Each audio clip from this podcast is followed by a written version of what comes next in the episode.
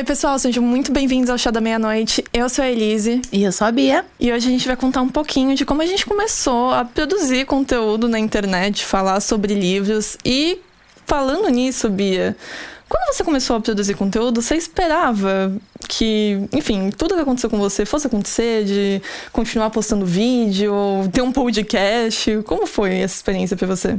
Não, eu nunca imaginei que eu teria um podcast, mas acho que é muito irônico e certo a gente estar em um podcast juntas, porque não sei se vocês sabem disso, mas eu só estou nas redes literárias por conta da Elise. Tudo começou em 2020, quando a Elise começou a ler a Cotar, certo? Momentos marcantes. Foi. E ela tava fazendo a leitura dela. Depois de eu insistir muito, eu e algumas amigas nossas, a gente ficou insistindo para ela ler a Cotar, porque a gente amava a série. E aí eu comecei a fazer alguns vídeos pra entreter a leitura, pra adicionar a leitura, vídeo de humor, tipo sketch ou enfim, aqueles memes básicos do TikTok. E aí eu mandava pra ela. E ela dava muita risada. Era incrível. e aí ela falou: Bia, pelo amor de Deus, posta esse vídeo na internet. E aí eu postei no TikTok e foi assim que tudo começou. Inclusive, eu lembro que eu utilizava dos seus vídeos para mandar para novos leitores de Acotar, porque Acotar é isso, né? Se uma pessoa te indica, você começa a indicar para mais cinco, e assim vai passando a palavra. Foi. Mas foi por conta disso. Então é muito certo a gente estar em um podcast juntas, porque Demais. eu só estaria aqui, assim, pela Elise. Eu não estaria aqui se não fosse por ela.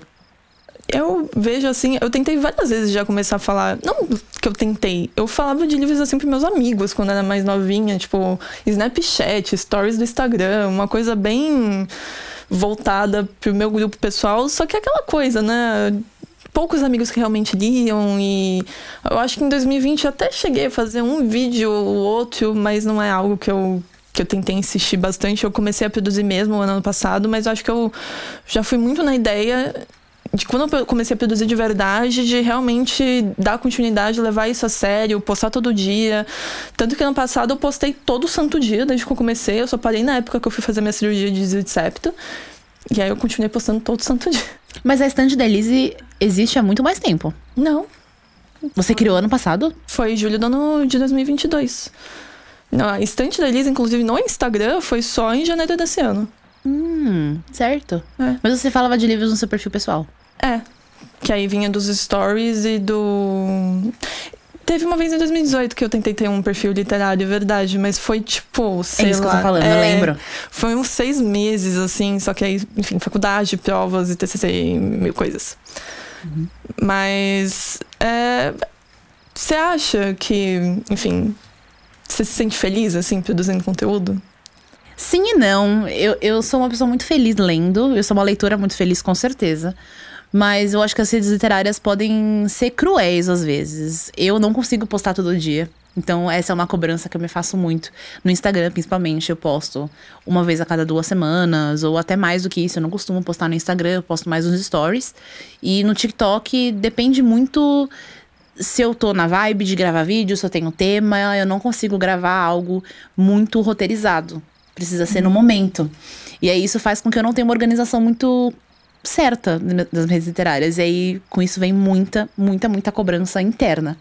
Então, sempre parece que eu tô correndo atrás de mim mesma. Assim, correndo atrás do meu próprio conteúdo e me cobrando de produzir mais, de fazer mais, de ler mais agora, porque eu li menos, a gente falou isso no primeiro episódio, né? Uhum. Então, isso é muito difícil. E, e com isso vem uma sensação de insuficiente, assim, de não se sentir suficiente às vezes.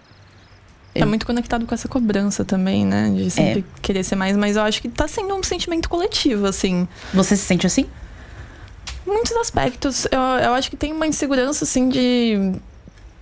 Eu acho que a constância eu tento ter, é, pra, mas é porque eu tento organizar uma rotina, por exemplo, de separar um dia e aí eu produzo muito conteúdo, que nem agora eu tô com 30 ou 40 rascunhos no meu celular, é uma coisa bem. So socorro. É porque eu tenho picos, assim, de criatividade.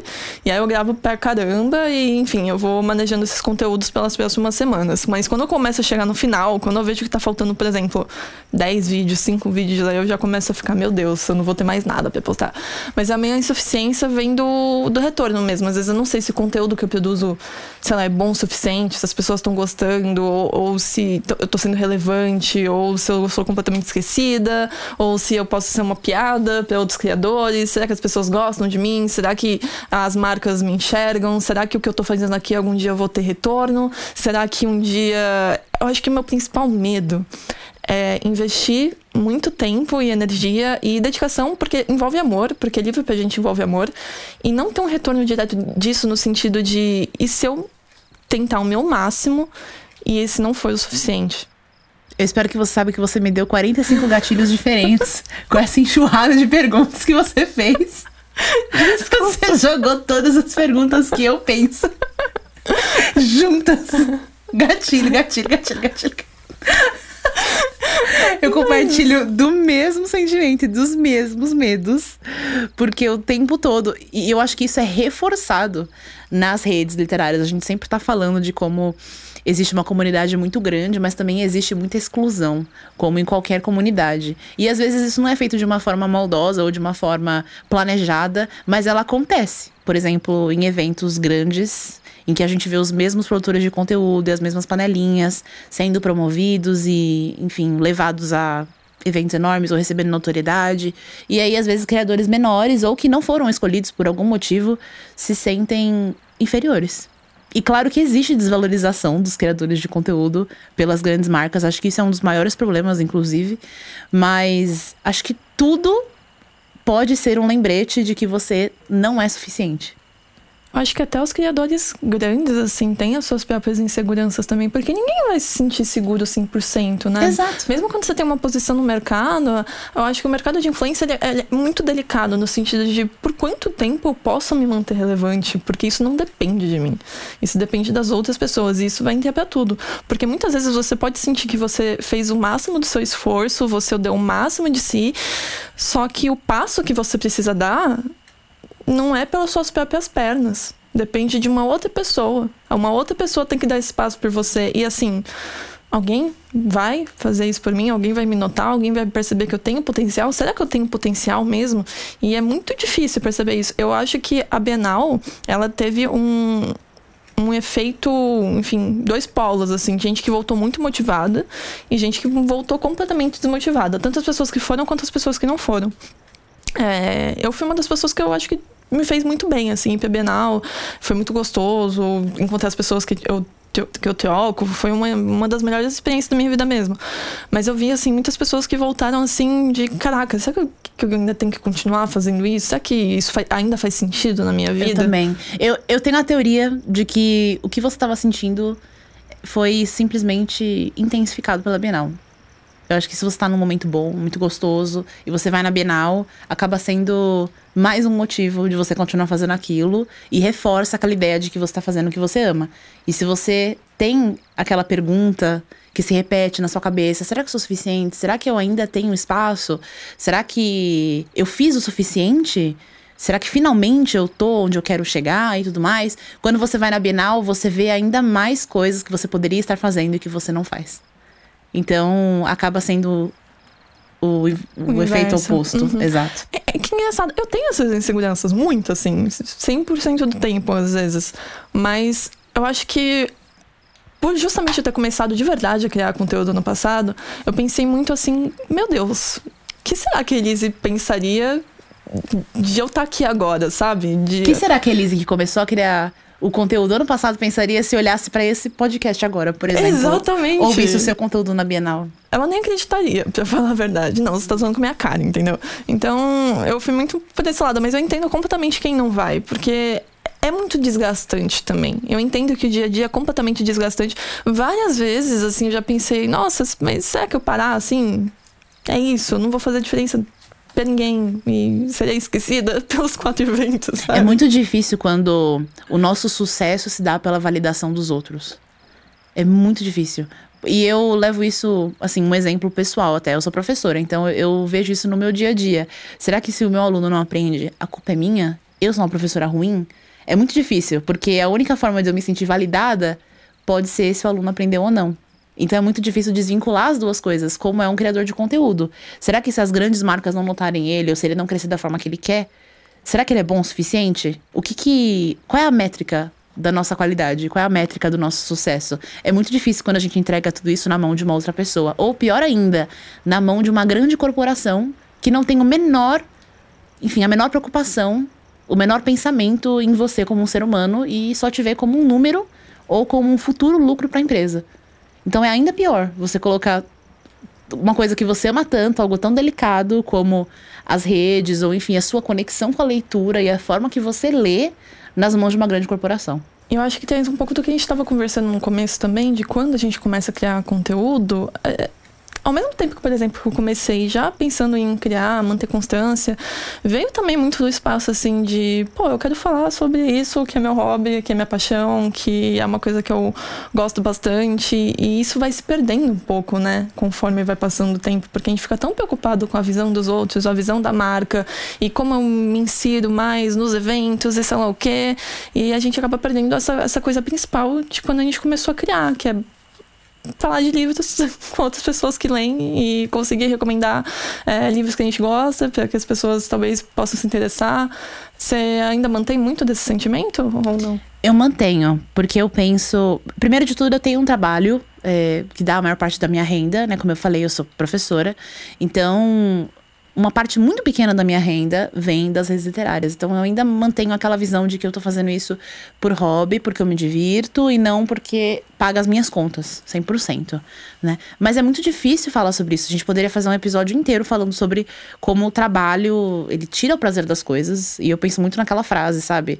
Trabalhe com que você, trabalhe sempre com o que você ama e você nunca mais vai amar nada na sua vida, porque isso tira o prazer das coisas. Se você trabalhar com o que você ama, deixa de ser algo que te dá prazer e passa a ser um trabalho. Você começa a sentir ansiedade para ganhar dinheiro, para crescer, para gerar alcance. Porque vamos pensar em duas situações. Uma pessoa que trabalha exclusivamente com as redes literárias, e a gente tem vários exemplos, né? Uhum. Vários, principalmente os criadores maiores. E uma pessoa que tá no comecinho, que tem ali seus mil, mil e quinhentos seguidores, e que faz aquilo no seu tempo livre. Qual pessoa sente mais ansiedade? Sim, com certeza a pessoa que faz isso 100% do tempo e é toda a renda dela. É um mas outro eu, tipo de preocupação. Mas eu sinto também que as pessoas que estão começando a criar conteúdo, assim, elas já vêm com, com essa ansiedade também. De querer crescer o mais rápido possível, de conseguir alcançar.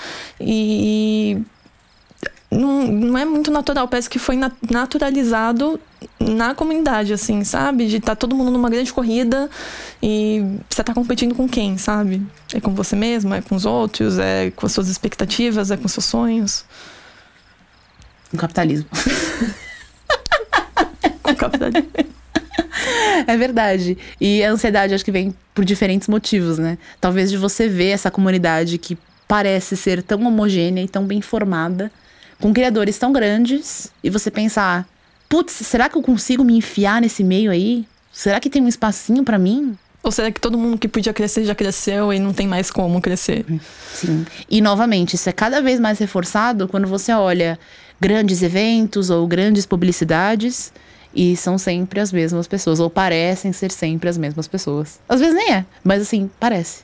E aí você fala, nossa, é verdade, né? Não tem espaço para mais gente. É que eu acho engraçado isso porque essas sempre as mesmas pessoas, muitas delas surgiram que nem ano passado, sabe? É que parece que é muito tempo, mas não é. A gente vai olhar, por exemplo, pro BookTok, ele começou a ganhar uma força mesmo lá para 2020, mas eu sinto mais assim para 2021 mesmo. Então, é, é tudo muito recente. É a visão homogênea da comunidade. Todo mundo é igual, todo mundo veio do mesmo lugar e eu não me encaixo aqui. A gente não vê, por exemplo, que talvez tem criadores que surgiram ano. Que nem a Leonie, acho que super famosa. Surgiu ano passado. Adora, surgiu ano passado também, se não Adora. E tem criadores, por exemplo, o Paulo Hatz ou o GF, que estão aí há, sei lá, 10 anos. Ou a Kabuki, por exemplo, ou Livros e Fuxico. É que as redes no final vai acabar dependendo um pouco da sorte do, do seu conteúdo sem tag também, né? Exato. Por isso que é tão difícil você colocar o seu valor e o quanto você se valoriza e o seu senso de ser suficiente ou não na mão de um algoritmo, ou de uma marca, ou de uma corporação. Você vai se frustrar. Isso me dói tanto, porque às vezes eu vejo, tipo, umas pessoas que elas criam um conteúdo tão sensacional, mas tão sensacional, eu, e elas não se sentem suficientes, e elas sentem que, ah, eu poderia fazer mais, eu poderia ser mais, mas, meu Deus, por favor, deixa eu pegar na sua mão e falar, tá, você é suficiente, tudo que você cria é maravilhoso, eu queria que você pudesse olhar para você com mais carinho. E. É muito eu difícil, realmente né? queria que você pudesse olhar pra você com mais carinho. Eu acho que isso é uma coisa que falta tanto. E a gente quer tanto dar isso pras outras pessoas. A gente é sempre é tão solícito às outras pessoas, mas a gente não consegue ter isso com nós mesmos. E que injusto. Por que a gente faz isso com a gente? Nós somos nossos maiores demônios. Sempre, sempre. Ah, ninguém é tão crítico e ninguém vai ser tão cruel quanto você mesma. Assim. Nenhum hater, a gente tem muito esse medo, né? Ai, eu vou ser cancelada. Ai, eu vou sofrer muito hate. Acredite, você sofre hate todo dia de você mesmo. E muitas vezes a gente fica de novo na- naquele pensamento de tipo, ah, as pessoas estão me julgando. Sei lá, mano. As pessoas estão focadas nelas mesmas. Com É. as suas próprias inseguranças. E se estiver julgando também. E Uhum. É difícil separar a comunidade e as pessoas e o acalento e o contato e a experiência que elas proporcionam do mercado literário. E essas duas coisas elas estão juntas e conectadas e e elas muitas vezes se confundem, se misturam e, e viram uma outra coisa. E aí a gente acaba misturando. qual, o que você sentiu, assim, por exemplo, da minha, nessa Bienal, ou na Bienal do ano passado também, que teve alguma coisa que mudou sua percepção, assim? Mas no sentido positivo também, ou. Não sei, teve algo. Ano passado, eu fui pra Bienal com uma visão muito grande de eu quero expandir meu nome, eu quero me conectar com as pessoas. Eu peguei o crachá de. Eu peguei o crachá de influenciador e é, fui como influenciadora pra Bienal. E esse ano não. Esse ano tá sendo bem diferente porque eu cortei as parcerias que eu tinha com as editoras. Eu me distanciei de todas as editoras. Tinha muita cobrança em cima de leitura e resenha e eu não conseguia dar conta porque eu tenho meu trabalho em tempo integral. Então esse ano eu fui pra Bienal com a ideia de ser uma leitora que faz conteúdo. E é isso. Então foi muito mais leve, muito mais gostoso. Não havia nada em cima de mim necessariamente, mas também é uma posição muito privilegiada, porque eu não pago as contas com as redes literárias. Então isso, de certa forma, pra mim é um privilégio, porque tira muito desse peso de que eu preciso entregar, eu preciso entregar vídeo, eu preciso entregar números, eu preciso fazer dinheiro. Não existe isso comigo. Então, tira bastante peso, assim, nesse sentido. Embora eu queira crescer nas redes. Então foram experiências bem diferentes. Não quer dizer que a Bienal do ano passado foi ruim, mas existia uma ansiedade que esse ano não existia. E você? Ah, no passado eu fui como leitora, né? Pra mim foi o contrário. eu te acompanhei, eu fui um dia da Bienal só. E foi. Foi enfim, muito legal. Foi maravilhoso. foi o momento. Foi o dia, inclusive, que eu decidi começar a criar conteúdo. Por conta daquela mesa com o Paulo Hatz, a Tami, a Bia, é, foi a Paola. Então foi ali que eles estavam conversando, né? Ah, ainda tem espaço no mercado literário. Se você quer vir, vem, produz. Começa hoje, ainda tem como crescer. Eu falei, caraca, ainda tem como crescer. E aí eu fui lá e comecei a produzir Que conteúdo. legal! Não sabia que tinha sido essa mesa. Foi nessa mesa, foi ali que eu falei, nossa, vou começar a criar conteúdo. E, e desde então eu comecei a postar vídeo todo dia. Meio doido, porque um ano depois estava lá, eu convidada pela Bienal, pelo Bookster, pela Mira. E foi muito especial. E- mas eu acho que tem esse lado, assim, de muita gratidão de ter ido, de, de enfim, estar mais perto do, do sonho da onde eu queria estar, mas eu acho que uma das coisas mais gostosas pra mim e que é uma coisa que me move muito enquanto ser humano mesmo, né, psicóloga, enfim, é conexão com as pessoas, se conectar, sair desse lugar das telinhas, que é muito importante, que é onde a gente consegue gerar essas web amizades assim, mas eu sinto que quando você tem essa web amizade, você leva pro mundo real, É incrível. Mano, é uma das melhores sensações É do mundo, cara. De tipo, Eu me sinto tão bem quando eu tô na Bienal, em qualquer evento, e alguém me reconhece, eu falo. Caraca, cara, sério mesmo que você assistiu um vídeo meu? Juro? E a pessoa, sim, eu adoro seu vídeo. Tipo, cara, que legal. E aí você se conecta com aquela pessoa. E isso pra mim é extremamente, extremamente é gratificante. muito gostoso. Ou quando você conhece alguém que você admira pra caramba, que você acompanha o conteúdo e. Nossa, Exato. que, que incrível. É, me resgata até um sentimento, assim, de quando eu era uma criancinha indo pra escola e conhecendo os amiguinhos, sabe? É, é um- algo muito puro mesmo. A gente perde um pouco essa noção quando a gente entra nesse, nesse poço sem fundo de se cobrar e se sentir insuficiente. A gente esquece, primeiro, o motivo pelo qual a gente realmente começou, que foi criar essa conexão, compartilhar as experiências com as pessoas e se conectar. E a gente esquece o quanto que a gente andou. Então, assim, eu lembro em 2020 fazendo vídeo so sofrível, horrível. E hoje. Seus vídeos eram muito engraçados. Ai, amiga, pelo amor de Deus. Era engraçado, ok, mas assim, pensando hoje, que eu tento trazer pautas, trazer discussões e falar sobre, sei lá, o gênero da fantasia mais a fundo. Ou, por exemplo, você falando sobre psicologia e analisando as coisas. E compara com a Elise de 10 anos atrás, que queria falar sobre livro com amigo. E assim, olha o quanto você andou. A gente esquece um pouco do quanto a gente anda, porque a gente sempre tá olhando lá na frente e pior ainda, sem olhar o que a gente fez. Então a gente olha só aquilo e pensa: nossa, eu sou um lixo, eu nunca vou chegar lá. Na psicologia a gente tem um negócio que é mais é, psicologia como um todo, mas eu vou puxar um pouco da psicanálise, que nós somos seres faltantes e por consequências desejantes. Interessante. A gente sempre vai estar tá querendo desejar mais. É como se, a partir do momento que a gente conquista alguma coisa, eu nem tenho um momento de apreciar aquilo que eu queria tanto. Eu já, passo, eu já parto para a próxima vontade, para o próximo desejo, e, e, aí é numa linha de continuidade. O que é importante para a gente. É importante ter um desejo, é importante a gente ter um objetivo, isso vai nos trazer motivação para continuar, mas a gente também tem que apreciar essas pequenas vitórias. E assim, pode parecer um pouco injusto, né? É, é, é, essa fala. Eu entendo que muitas vezes os, os, criadores eles têm que ser mais valorizados, eu acho. E eu vou bater nessa tecla 100% assim, a gente tem que ser mais valorizado enquanto comunidade, enquanto criadores, é, independente da quantidade de seguidores, de números, de alcance, eu acho que a gente tem que se conectar pelo, por esse sentimento de que nós temos de todo mundo que começa a criar. E a gente tem que lembrar que, pô, a gente tá junto frente a um um mesmo, uma mesma paixão, um mesmo hobby e que legal se a gente fosse mais unido, né? Porque às vezes também tem muita briga, e, enfim. Com certeza. Inclusive, essa questão da valorização, eu bato muito nessa tecla também. A gente tem que ser valorizado e, e por um motivo muito específico, talvez. Não somente pelo impacto que a gente tem no país em relação a, sei lá, levar cultura para pessoas que talvez nunca leriam um livro e aí você dá a ideia de ler o livro, a pessoa lê, ama, vira leitora e aí influencia outras pessoas a virarem leitores também. Não somente esse ponto, mas se a gente parar pra pensar em todas as sensações que o livro já nos trouxe, pense Nossa. em tudo que o livro já fez você sentir, tudo que o livro fez você pensar. Agora pensa que você fez a pessoa sentir aquilo. Se não fosse por você, aquela pessoa não teria sentido aquilo. Agora imagina você fazendo isso há anos, ou sei lá, 10 anos. Olha o quanto você mudou a vida das pessoas. E não é simplesmente de, ah, a pessoa conheceu o livro X. Não, olha o que você fez ela sentir. A gente já falou em outros episódios. Tem pessoas que terminaram relações abusivas ou pessoas que tiveram um abrigo dentro daquele livro ou que ajudou a sair de uma depressão. E se você indicou aquele livro pra pessoa? Olha o poder que você teve, sabe? Teve algum criador que você já sentiu isso? Que algum criador foi esse abrigo para você?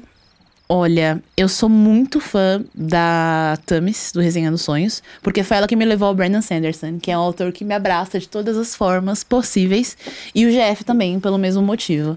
O, eu, eu, poderia fazer um episódio somente sobre esses criadores e sobre o GF, porque para mim, os vídeos deles são um abrigo, assim. Só os vídeos sobre qualquer coisa. Mas é muito importante. E é legal ver que essa valorização, quer dizer, não essa valorização, mas esse crescimento das redes e essa essa busca por melhorias tal, faz com que a gente evolua também. Então eu vejo conteúdos muito maravilhosos hoje em dia que há muito tempo atrás não existia.